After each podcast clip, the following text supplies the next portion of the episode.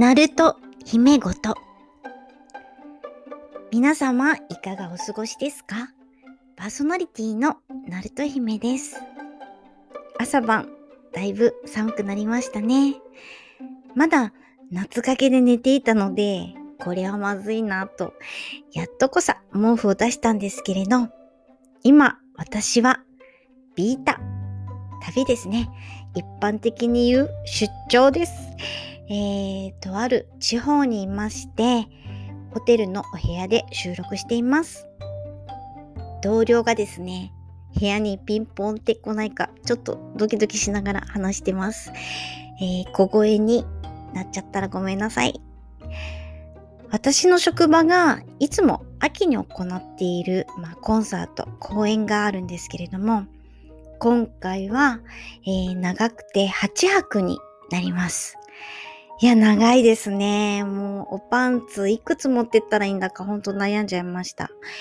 えー、ナルトも本番は弾かなくちゃいけないので、あまり毎日はしゃいで飲んだりできないな、とは、とは思ってるんですけど、ほどほどに美味しいもの食べたいと思います。そうですね。総勢約120人ぐらいで移動してきました。もちろん PCR 検査、全員陰性で安心して移動してます。もうね、何回目でしょうね。新しい公演のたびに検査してます。えー、音楽業界、少しずつ動き始めてますけれども、実はこの9月とか10月のコンサートなどができるように、えー、制作サイドが動き始めているっていうのは、もう何ヶ月も前からなんですよね。まあ、うちの職場だと多分もう3年ぐらい前から動いていると思います。それこそ一番大変な自粛の時期。ねあの時ほんとどういう形で秋は始めるか。まあその取り組みっていうのはもちろんプロダクションによってガイドラインがありますけれど、まあ、ことクラシックに関してはまあ、日本クラシック協会とかいろいろなところから出されている、ガイドラインをもとに私の所属しているところはニューノーマルっていう形でいろいろな取り組みをしています。うちはね、特にほとんどが、まあ、外人の、まあ、来日する方で成り立っているところもあるので、まあ、未だにね、この先どうなるかは未知ですね。でも何人かきちんとした形で来日できた方もいますし、実際稽古も始まってるので、まあ、ちょっとは動いてるかな。今回は、その主催する、そのビータ先、まあ講演先ですね、が受け入れてくださって、まあ、無事にできることを本当に嬉しく思っています。なると頑張って弾いてきます。今日はイデオン2回目の配信になります。相変わらずネズミさん、ドビンさんと脱線しながら楽しくお話ししています。その中で、えー、イデオンの映画発動編で流れるカンタータ・オルピスという曲があるんですけれど、そのお話、ちょっと別枠でネズさんと回を作りたいなと思っています。まあ、私たちね、音楽業界ですので、まあ、ちょっとマニアックなお話になるかなとは思うんですけれども、この曲、オルフっていう作曲家が作ったカルミナ・ブラーナっていう、まあ、オーケストラと合唱が一緒になった曲があるんですね。実は、この曲、カルミナ・ブラーナオーケストラの中にピアノが入ってまして、鍵盤楽器はピアノ2台、チェレスタ1台。このチェレスタっていうのも鍵盤楽器の一つなんですけれど、えー、ピアニストが3人必要な曲なんですね。もう私もいろいろなオーケストラでこの曲を弾いてるんですけれども、そのとっても杉山先生が影響を受けていて、あの、このカンタトルピス、ちょっと似てるんですよね。似てるってあその盗作とかじゃないですよ。とっても感じが素敵なんですよ。そのお話をねちょっとねずさんとしたいなって思ってます。あとまあ実際杉山先生ともまあ、お仕事をしたことがありますので、まあ、いろいろ面白いお話ができるかなと思いますので、えー、楽しみにしていてください。まだ収録はしてないです。それでは、今日も移動中の方、療養中の方、お仕事の合間、それぞれのシーンでほっこりできますように、どうぞ最後までお付き合いよろしくお願いします。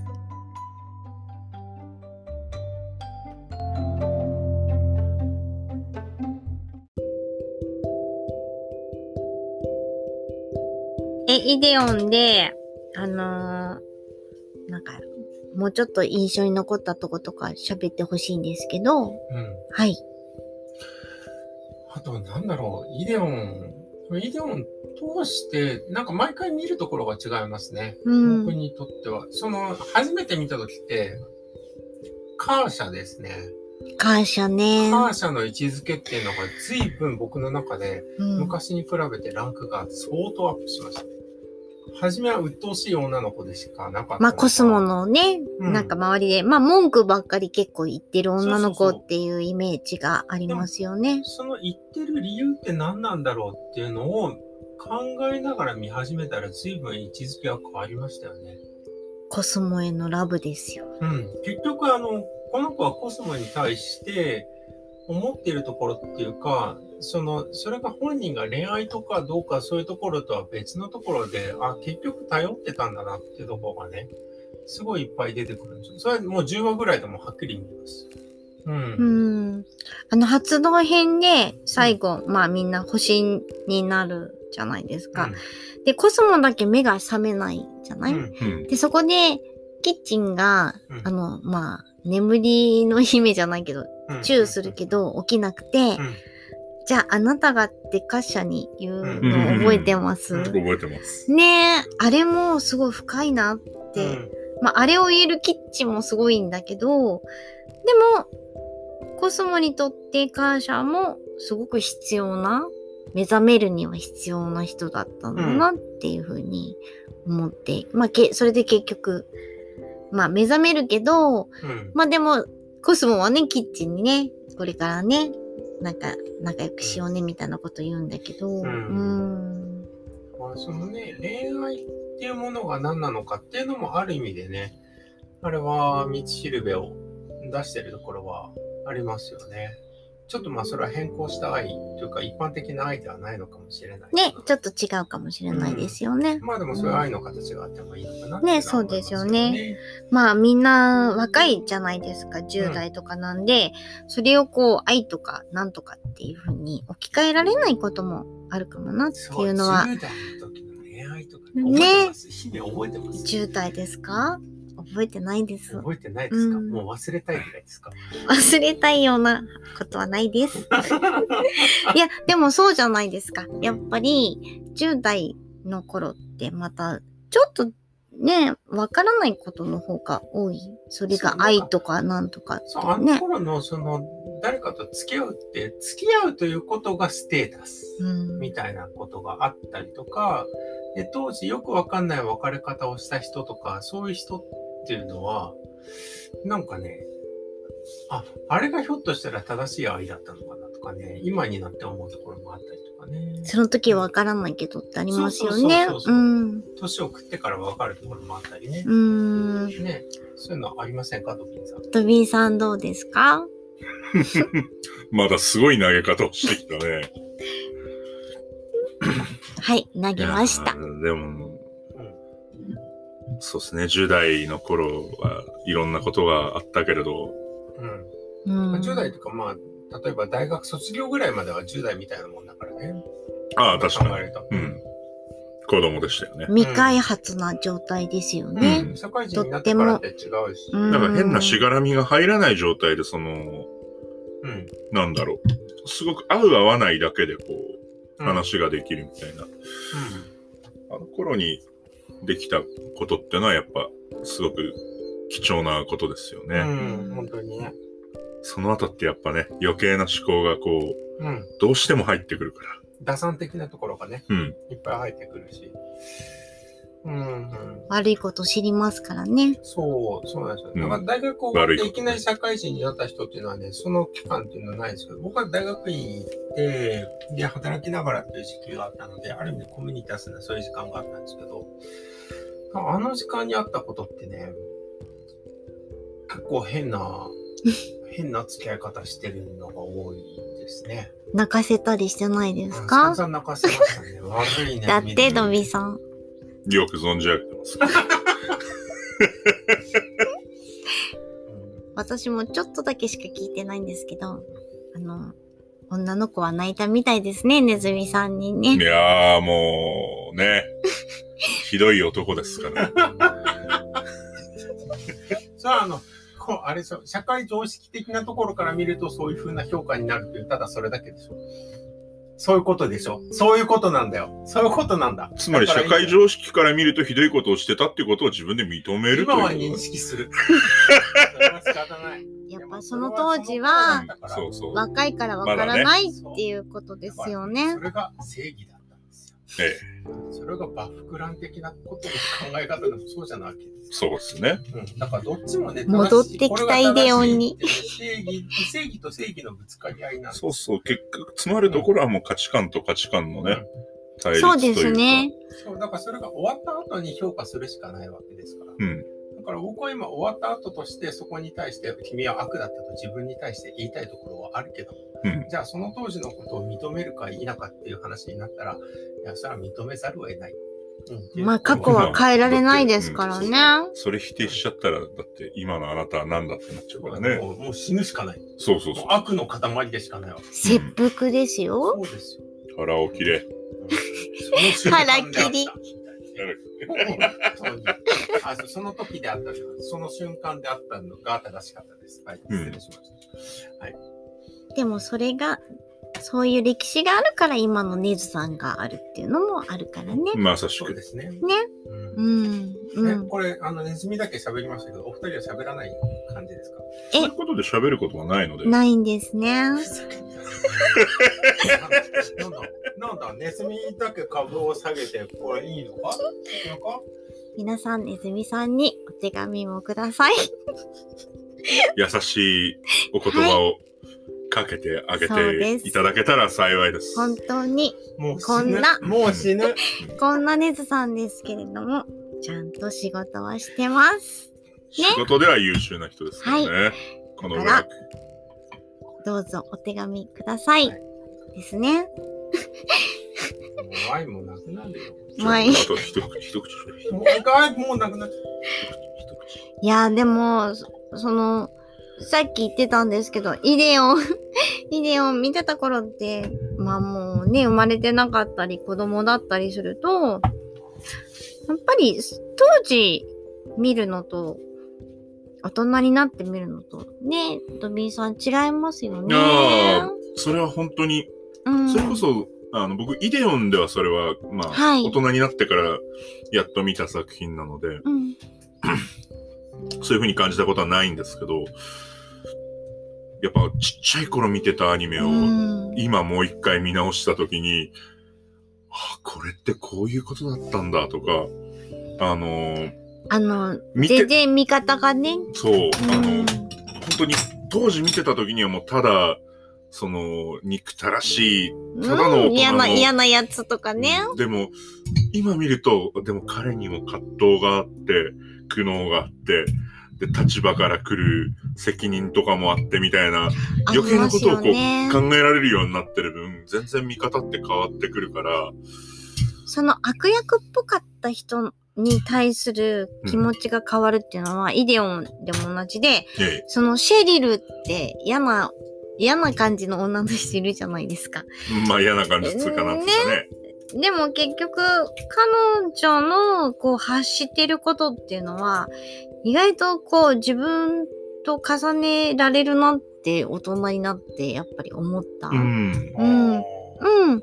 やっぱり彼彼女は自分が正しいと思って発してることもあるし、でも結局自分の好きな彼が死んだ後はおかしくなっちゃうわけじゃないとっても、やっぱり。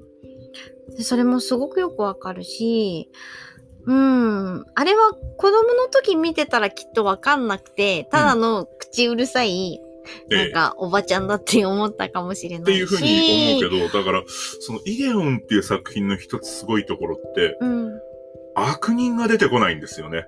結局はね、うん、みんながそれぞれに何かしらの、まあ、それこそ名誉欲とか、そういうものだったりする人間も中にはいるけれども、でも何らかのきちんとした自分の中の行動原理を持っていて、で、それが相反するからこそ衝突していがみ合ってっていう物語だから、あれを本当によく当時の子供向けのね、ねアニメで、うん、ご近所の消防車3台が合体するんだっていう企画書を騙して、やってね。出してね、スポンサーが帰ってからこれは第六文明人の遺跡やっていう、何を言い出すんだこの人みたいなところからスタートする。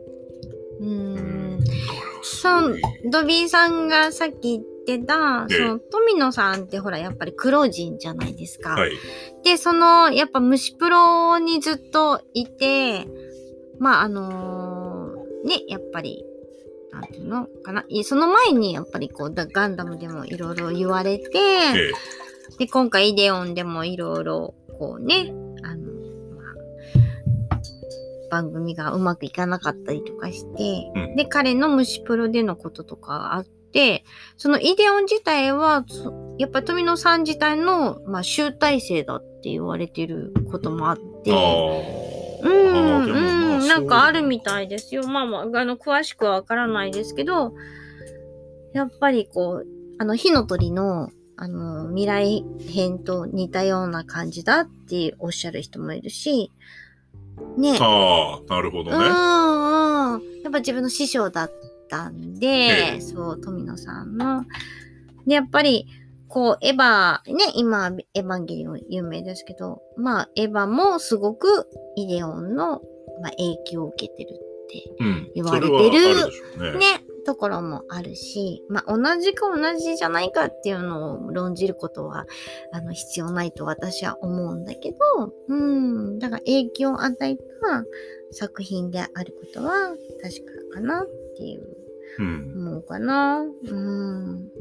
私あの、シェリルさんの死に方もちょっとえぐいなと思ったんだけど、うんうんうん。その前に、その、あのなんだっけ、子供、なんだっけ、えー、パイパールー。パイパールーをこう連れ出して、あの、うまうまがあるのよっていうのが すごい怖いなって うまうまもあるのよって言った時に、まあやっぱ狂ってるなって、うん、そう思った。シェリルに関して言えば、シェリルで一番印象強かったのは、うん、キャリオカを使ってカル彼らと一緒に脱走した回です、ね。あー、そこか。うん、あっちのですね、そうね、よくやったよね。そう。で、帰ってきて、彼らが全てを自分で罪を背負った。背負ったね。うん。うん、そう、その時の方が、うん、で、その時にセリルが自分自身認めたくないけども、うんうん、そう。でも結局認めたんだよね。彼らに頼るしかないんだっていう、ね、思う、まあ、まあ、硬かった気持ちがちょっとそこで変わったなって思う。その時に、あ、この人も人間なんだなって見えたところがね、結構大きかったですね。うん。これ、ネタバレ全く関係なく喋ってますけど。はい、いいんです。あの、はい、もうこれだけ有名になっちゃってるんで、でね、大丈夫なんです。はい。はい、で、シェリルが死ぬ時も、ちゃんとあの、合唱が流れるんですよね。はい。あと、ハッピーバースデーどう思います？最後の。ハッピーバースデーはね、別にそんなにあれ。あの、気にならないですか、うん、私も全然いいんですけど、あれ言う、あ、カンタタオルビスはね、来ますよね。その皆さん、あの、見てない方はあれかもしれないですけど、初めて発動編で、あの、バックミュージックの BGM に合唱が出てくるんですよね、ねずさんね。ねはい。あれ歌詞がサイトに載ってるの知ってます？知ってます。やばいです。やばいですね。そうなんです。で、ちゃんとした歌詞が。ちゃんとした、あの、ラテン語ラテン語の歌詞が乗っかってるんですよね。はい。それは、あの、そうなんです。でも、あの、今まで杉山先生の BGM にはなかったね、形ですよね。うん、そうですね。うん。いや、やっぱ杉山先生すごいっすよ。杉山先生はすごいですよね。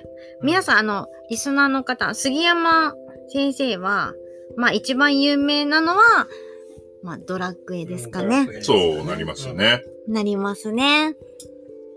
でも、どんだけ杉山先生にお世話になってるか。普段。本当ですね。杉山先生だって知らなくて聴いている曲の多さ。ガッチャマンとかね。ガッチャマンもそうだし、あとはあれですよ、あの、すごい古いところだと、学生街の喫茶で。ええー、そうなんだ。杉山先生なんだ。そうなんですよ。学生ピーナッツとかもう、だってやってるって言いますよね。うん、私はちょっと詳しくは知らないんですけど、うん、あとゴジラ好きにそうですね、ゴジラはね。ゴジラ対ビオラン。ビオラン、うん、そう、は、杉山先生ですね。杉山浩一先生。はい。そうです。気さくな。皆さんの、こう、肉体は意外と杉山先生出来合って 意外とできているんだ。そう、音楽までね、あの、皆さん、あんまり頭がいかないかもしれないんですけど、うん、やっぱり杉山浩一先生は、当時にしてはね、とっても、まあ今もですけれど、とても、がっつりクラシックの曲書いてたらどんな曲になってたんだろう、思いますよね。ますよね。ね。うん。でもそれはないものねだりなのかもしれない。でも死ぬ前に書いてほしいって気持ちもある。ね、うん。10分ぐらいの曲ね。かもう本当にちっちゃいのでいいから書いていただきたいなって思う。それがもう本当にな、お父さんって言われてもいいから全然いいと思う。書いてほしいですね。2巻プラスチェレスタぐらい、ね。チェレスタはつけてほしいですね。できたらね。はい。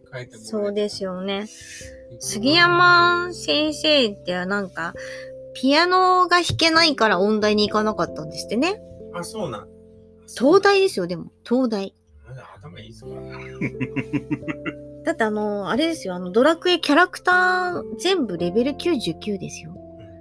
すごい。あの、私、ひょっとしたらドラクエ10ですれ違った。あ、本当です？かさすがネズさん。あの、あの、消息筋から聞いた話ですけど、ドラクエ10でログインをされているという話を聞いてます。そうなんです。なんか 100, 100時間ぐらいやってるっていうのを聞きました。うん、先生から、まあ。だからね、こう、ひょっとしたらどっかですれ違ってるのかもしれない。あの、僕もドラクエ10あの、まあ、最近は全然やってないですけど、それでも3000時間ユーザーなんで、うん、どっかで合ってるんじゃないかな。すごいやってるね。うん。ですね。楽やってる人よ、よかったらフレンド登録していただければと。杉山先生が聞いてるかわかりませんけれども、フレンドで、ちょうど、ちょうどね、お願いしたいですよね。ねあのー、イデの話に戻っていいですか？はい。はいイデが、あの、子供のね、そのね、こう、方に力がいくっていうのって、なんか見てて分かりました？ハイパールート関係そう、ハイパールート関係だっていうのは、なんか鳴き声で分かった、やっぱり、そういう描写はある程度あったので、僕はなんとなく感じてました、うん、初めから。トビーさんは、いや、そういう話なんだなっていうのは。うん。うん。だけど、その単純な赤ちゃん、単純にこの個体としての赤ちゃんとの関係なんじゃなくて、ある意味で人間的な動物としての一番のその不安とか、そういうものが鼓動として共鳴しているのかなっていうのは、なんとなく感じてはいましたけど、うん、泣き、ね、泣き。それはね、否定される場面もいっぱいあるわけですよ。確かにね、そうなんですよね。うん。うん、そう。うん、だからね、理解がなかなか進まなかったっていうのは事実としてありますね。うん、そう。多分その第六文明人として、うん、その知的生命体がこう育っていくにつれて身につけていく知識だとか理性だとか、多分そういうものがあの存在にとっては余計なものだったんだろうなっていうのが最終的な話の帰結だと思うので、はい。うん。その知的生命の一番その原初の形、その何も言葉を発さないくらいの原初の子供に一番強く反応するっていうのは結局そういうことなのかなって。結局こう、イデの力って、その、第六文明のその、精子の一部のエネルギーを結局もうね、うん、吸収してしまったっていう、まあ、まあ、吸い取られてしまったっていうふうに、ん、まあ言われるじゃないですか。うん。そう。なんかこう、イデ自体は、その、すごい疑問だなって思うのは、最後に、そのコスモとかもそうですけど、イデがそれを望んでるっていう言葉を発するときに、うん、まあ結局、イデは、うん、ね、こう滅亡というよりは、け二つのその敵対するものを、まあ結局、まあ滅ぼす形にはなるけれども、本当は和解するっていうことを望んでたのかな何なんだろうって。もう望んでたのかなわかんないなっていうのがあるかな。そう本来的な平和じゃなかったのかもしれないそうそう、うん、もっとえぐいことかもしれないかなっていうふうには思う。うん。うん、だそこがちょっと、まあ、まあ、すっきりしないといえばすっきりしないし、まあ、不思議といえば不思議な気がする。うん、まあそこは富のマジック。富のマジックだよね。やっぱそこにあえてキャラクターを与えてないところが、うん、その、良さで良さですからね。うん、イデオンの。うん。うん。あの、最後にみんなが、まあ、星になるって言い方はいいのかわかんないんですけど、裸でビーチクが見えてるのがちょっと気になったんですけどね。でも、あそこはいいシーン。あの当時だからいいんじゃないですか。いいんですかね。もうなんかあの。俺はその6歳ぐらいの頃にフィルムコミックで見てねちょっとドキドキしますよね。私、ダンバインの最後の、見つめてごらんよでさ、ジャムが裸で歩いてるじゃん。はい、あれを親の前で見るのがすごく恥ずかしかったです。ああ。なんかそんなのあったかな。あるでしょ？思ったことなかった。嘘なんか、う、まあ、うち男兄弟なんで、まあ、そうやってかかかって、まあ自分から進んで、こう、ダンバイ見てって感じじゃなくて、弟がつけたりとか。でも最後の、あのエンディングがかかると、ちょっと恥ずかしいなって思ってた。あ、経験ありますあ、それはね、同じような経験はもちろんありますあるよね。ありますけど、ダンバイのエンディングはね、僕は何しろね、僕あの曲が好きなんですよ。そう、私も。いい曲だよね。バイストーメル。あの曲がね。見つめてごらんよっていいくないですか？ダダダンって。そういや、いいですよね。私もあれはいい曲です。あれは僕も。バイストーメル。すべてのアニソンの中でもかなり上位に。あ、そうなんだ。嬉しい。わかります。あ、なんか。時間が分かってしまうな。えー、ねずさん。ここはどうなってるんですか？すいませんね。しかもちょっと特殊なチャームだけど。特殊なチャーム。大丈夫か？バレないか？バレませんか？バレるでしょうね。すいません。えっと、3人で密っぽくないように収録してます。はい。じゃあ一度切ります。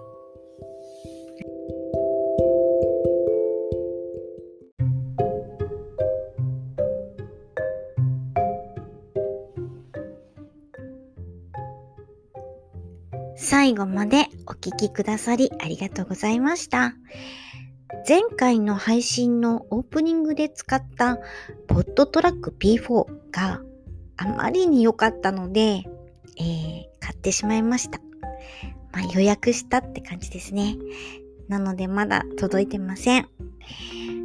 3人で話した時にね、使えたらよかったなと思ったんですけれども、まあ途中ネズさんの住んでるところの夕方にかかる音楽が流れてしまいましたけれど、どこに住んでるかはネズミさんですからね。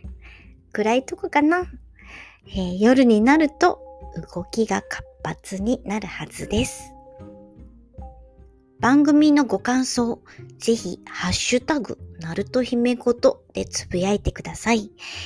ナルト姫ごとのアカウントもありますので、気楽にフォローしてください。次の配信も、ビータ先のホテルで録音してみようと思います。私の一人喋りになります。何話そうかな。それでは次の配信までお体には気をつけてお過ごしくださいね。それじゃあ、バイバイ。